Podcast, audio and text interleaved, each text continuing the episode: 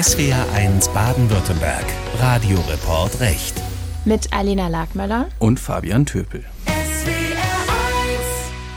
Ob Impfen, Krieg gegen die Ukraine oder Flucht und Migration. Wenn im Netz über Themen diskutiert wird, herrscht schnell dicke Luft. Nicht selten endet das Ganze in einer virtuellen Kneipenschlägerei. Das führt dann zu beendeten Freundschaften, Angst, Stress, aber auch Androhungen zur Gewalt und extremer psychischer Belastung und auch vor Gericht. Denn müssten die Plattformen wie Facebook, Twitter oder Telegram nicht stärker dagegen vorgehen, wenn Menschen beleidigt oder bedroht werden? Darüber wollen wir heute sprechen mit Shanjo Yoon. Er ist Anwalt aus Würzburg und kämpft gegen Hass im Netz. Auf YouTube heißt er aber nur Anwalt Yoon. Durch seine Prozesse konnte er in den letzten Jahren den Druck auf die Politik erhöhen, sich genauer mit den großen Social-Media-Plattformen auseinanderzusetzen. Kein Wunder, dass er für das Thema brennt und auf jede unserer Fragen eine fundierte Antwort parat hat. Er hat bereits einige prominente und nicht prominente Opfer von Hass und Hetze im Netz vertreten. Und wir haben mit ihm darüber gesprochen, was man dagegen tun kann, ob das NetzDG, was vor ein paar Jahren eingeführt wurde, etwas gebracht hat und wie sich die Social-Media-Firmen in ihrem Umgang mit Hassbotschaften unterscheiden.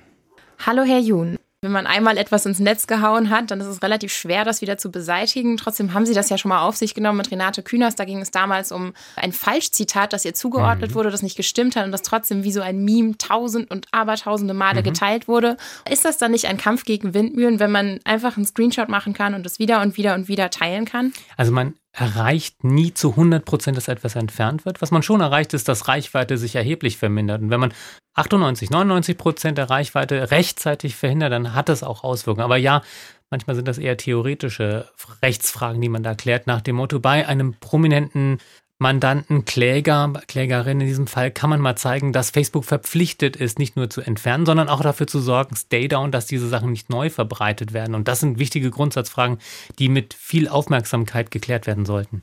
Wie ist es denn im Kampf gegen Hass im Netz? Gibt es da Unterschiede, was die Plattformen angeht? Also Sie ja. haben ja sich schon mit Facebook angelegt, auch Twitter. Gibt es da gute Plattformen, wo man sagt, da funktioniert die ja. Moderation und gibt es andere, wo es gar nicht funktioniert? Können Sie da vielleicht mal so einen kleinen Abriss machen? Absolut. Also das sind riesige Unterschiede. Schlechte werden gut, gute werden schlecht, zum Beispiel weil sie gekauft werden. Facebook hat über viele Jahre irgendwann mal gelernt, dass deutsches Recht doch auf sie anwendbar ist. Google war ein bisschen schneller darin, haben vielleicht auch ein bisschen früher angefangen, weil sie die Erfahrung aus den Suchmaschinen hatten, dass sie ständig verklagt werden, wenn sie gegen Gesetze verstoßen. Deshalb hatte YouTube sogar eine bessere Quote zunächst einmal, als wir 2015, 16 zum ersten Mal sowas gemessen hatten. Twitter war immer grauenvoll, wurde ein bisschen besser und dann kam Elon Musk. Da, seither funktioniert da gar nichts mehr, beziehungsweise die machen dann einfach Tabula Rasa mit eigenen Methoden, weil sie im Grunde davon überzeugt sind, deutsches Recht, das sind eher so unverbindliche Empfehlungen. Was passiert denn jetzt, wenn ich auf Twitter einen Tweet melde, weil da irgendwie Hassrede drin ist, weil ich beleidigt werde oder bedroht? Und dann gibt es ja immer noch diese Meldenfunktion. Wie geht es dann weiter? Verschwindet das dann einfach im Nichts oder? Also wenn da Schimpfwörter verwendet wurden, die die KI erkennt, haben sie eine gewisse Chance, dass es entfernt wird. Wenn es nur um 186 üble Nachrede ist, bleibt das stehen, weil KI nicht Wahrheitsgehalt überprüfen möchte. Und das ist auch deren Unternehmensrichtlinie. Dann kann man es melden. Wenn man es dann per E-Mail direkt meldet, kommt man an Menschen raus, an deren NetzDG-Team. Die können das dann rausfischen, insbesondere wenn den Bußgelder nach dem NetzDG drohen oder wenn man sie verklagt. Das muss man halt ab und zu mal machen. Ja, Stichwort NetzDG. Das war ja die große Lösung, die man vor drei, vier, fünf Jahre vielleicht schon her. 2017, ähm, 16. Ich erinnere mich noch an ja. den Begriff Zensursolar und es war ja eine riesige Debatte damals. Was hat es letztlich gebracht? Das ist vielleicht jetzt eine ganz große Frage, ja. aber also so ähm, jetzt ist die Praxis ja da. Hat es funktioniert? Also wäre jetzt sensationell, wenn ich sagen würde, es hat gar nichts gebracht. Das wäre natürlich eine bessere Headline. Es hat mhm. zunächst einmal gebracht, dass wir demonstriert haben, dass wir regulieren können, dass auch demokratische Staaten Regulierung betreiben können, an die sich Plattformbetreiber halten müssen. Die Umsetzung hat nicht so richtig gut funktioniert, weil auch die Bürokratie nicht gut funktioniert hat oder die Meldewege so torpediert wurden, auch von den Plattformbetreibern, dafür haben sie auch ein Bußgeld bekommen, dass kaum jemand sich die Mühe gemacht hat zu melden. Das heißt, die Meldequoten und die Entfernungen sind total niedrig. Deswegen ist aber auch Overblocking eigentlich kein ernsthaftes Problem geworden, was man ja befürchtet hatte. Ich habe die Hoffnung, dass jetzt der DSA, der das NetzDG wohl ablösen wird, ein bisschen mehr Wumms hat, ein bisschen mehr Nachdruck, weil vielleicht die Kommission mit einer breiteren Schulter, mit breiterem Kreuz gegenüber den Plattformbetreibern auftreten kann und auch mit der Drohung von echten Bußgeldern Compliance wiederherstellen kann. Ob das bei X, ehemals Twitter, funktionieren wird, das ist die große Frage. Overblocking ist, glaube ich, so ein Begriff, den Sie nochmal erklären oh, müssen. Ja. Das starke Argument. Es gab zwei gute Argumente gegen das NetzDG. Das eine ist, es wird zu viel entfernt, was gar nicht rechtswidrig ist. Das ist Overblocking. Und das andere, Privatisierung der Rechtspflege, dass jetzt auf einmal ein Unternehmen dafür zuständig ist zu entfernen, was rechtmäßig ist und was nicht. Und Overblocking findet statt. Es wird ganz viel Zeug gelöscht, was nicht illegal ist und nicht mal gegen die eigenen Standards verstößt, weil zum Beispiel eine politische Richtung mittlerweile sogar ein Grund ist, um etwas zu shadowbannen, zu entfernen. Aber das wurde nicht mehr durch die Gesetze. Im Gegenteil, die Gesetze hätten eigentlich Overblocking ja ausmerzen sollen oder verhindern können, indem man Ansprüche hat, dass die eigenen Inhalte wieder veröffentlicht werden. Jetzt sind die meisten Menschen in Deutschland ja nicht unbedingt aktive Twitter-User, aber sie tätigen Äußerungen vielleicht eher im privaten oder semi-privaten Bereich. Es gibt ja WhatsApp-Gruppen für Klassenverbände mhm. im Freundeskreis, aber auch etwas größere Gruppen. Und es gibt natürlich auch jetzt Telegram zum Beispiel als Plattform, die ja auch Gruppenfunktionen hat, die durchaus äh, auch mehrere tausend Leute auch erreichen. Wie ist es eigentlich da? Ist das dann eine öffentliche Äußerung und ähm, gibt es da auch ja, Verfahren gegen WhatsApp oder beziehungsweise Telegram? Also der Begriff der Öffentlichkeit wird in unterschiedlichen Gesetzen ist ein unbestimmter Rechtsbegriff unterschiedlich ausgelegt, kommt ein bisschen darauf an, ob die Teilnehmer einer Gruppe in einer Beziehung zueinander stehen. Also eine Familiengruppe ist nicht öffentlich, auch wenn da 20 Leute drin sind, eine Schulklasse, da wird es dann schon wieder schwierig. Landgericht Würzburg hatte mal bei einem Karnevalsverein, und zwar der Vorstandsgruppe, Öffentlichkeit angenommen, obwohl nur 20 Leute drin waren, was relevant war für die Volksverhetzung, die darüber transportiert wurden. Insofern kommen da unterschiedliche Entscheidungen dabei raus und man kann da keine Zahl nennen, nicht einmal die Kriterien sind dabei richtig konsistent. Die sind mal so, mal so. Und das ist das Besondere natürlich an Jura, dass man keine zuverlässigen Prognosen für eine gerichtliche Entscheidung damit abgeben kann. Stichwort Telegram, das war ja auch gerade jetzt in den letzten paar Jahren eine durchaus wichtige Plattform geworden, also in der Ukraine, aber auch in Zeiten zu Corona war das halt so die Plattform der, der Meinungsfreiheit, aber halt auch irgendwie äh, der wilde Westen gefühlt. Da war es ja oft schwierig für die deutschen Behörden da irgendwie Absolut. jemand, einen Ansprechpartner überhaupt zu finden. Fast unmöglich und deshalb haben viele Leute gesagt, macht ja keinen Sinn, die sind ja nicht einmal in Dubai, wo sie behaupten zu sein. Man hat es dann mit ganz herkömmlichen Methoden, nämlich öffentlicher Zustellung versucht und tatsächlich ab und zu gab es dann doch Kontakte.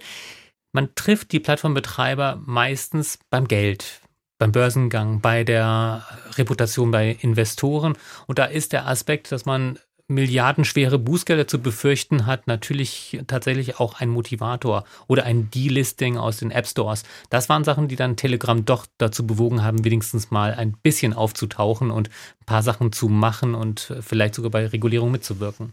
Das sind ja vor allen Dingen so Themenbereiche, ich glaube, in Sachen Kinderpornografie. Da sind sie besser, besser, ja, da haben sie eigenes Interesse. Aber wenn es um Hasskriminalität geht, das, was wir mit 186, 185 Beleidigung und so weiter machen, auch Volksverhetzung, da ist es ja deren USP, das ist deren Prinzip, dass sie dort frei sein wollen vor staatlichen Eingriffen, was sie auch gerne Zensur nennen. Und da wollen sie natürlich ihr Geschäftsmodell nicht gefährden. Das war früher auch für Facebook ein wichtiger Grund und für Twitter erst recht ebenfalls, dass sie quasi diese lästigen staatlichen Eingriffe zurückdrängen wollen.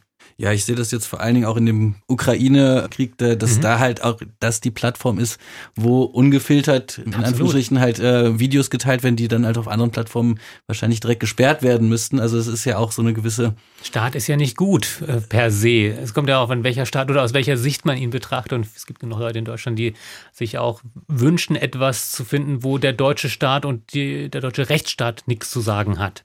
Aber das müssen wir halt mal entscheiden. Wollen wir nach den Grundsätzen unseres Grundgesetzes leben oder wollen wir lieber nach den Spielregeln von einem Elon Musk oder von Telegram unseren Diskurs führen?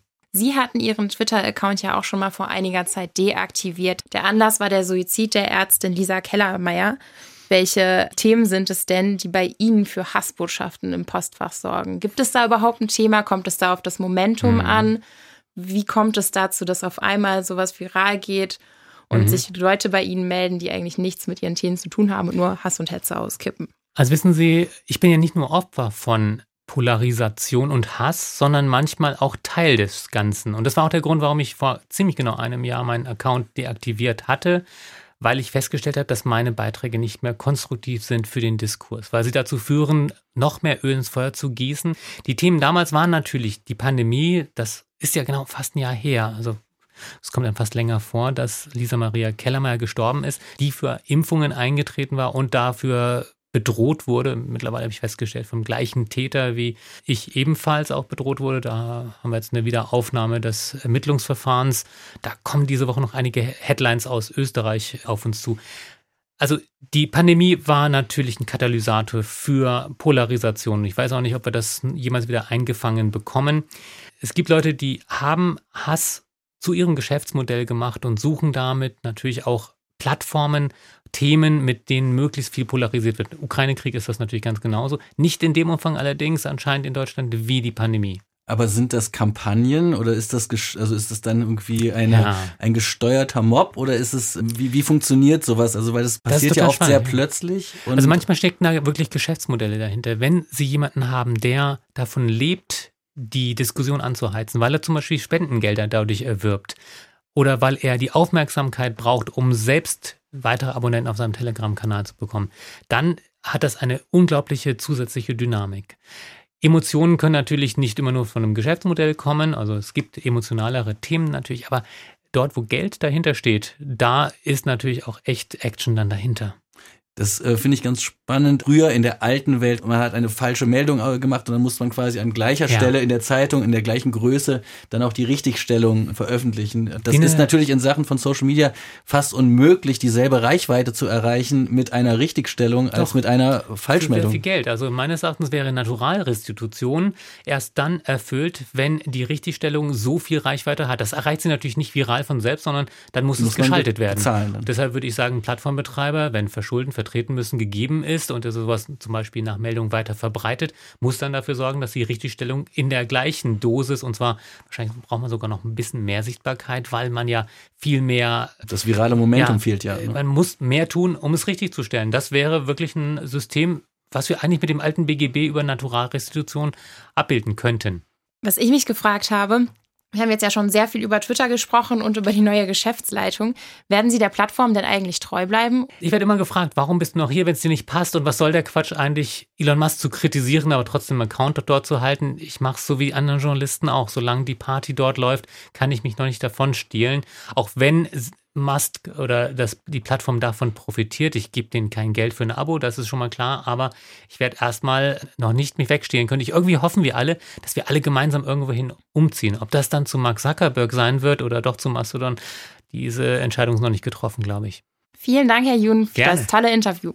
Und das war es dann auch für diese Woche mit dem Radioreport Recht. Wenn Ihnen diese Sendung gefallen hat, dann hören Sie doch das ganze Gespräch mit Herrn Anwalt Jun in unserem Podcast Die JustizreporterInnen in der ARD Audiothek und überall, wo es Podcasts gibt. Und erzählen Sie uns, wie gehen Sie mit Hass im Netz um? Haben Sie schon mal eine Nachricht gemeldet? Sollten die Plattformen stärker eingreifen oder geht dann ein Stück Freiheit verloren? Adressieren Sie Ihre Mail an redaktion.recht.swr.de. Am Mikrofon verabschieden sich Alena Lagmöller und Fabian Töpel.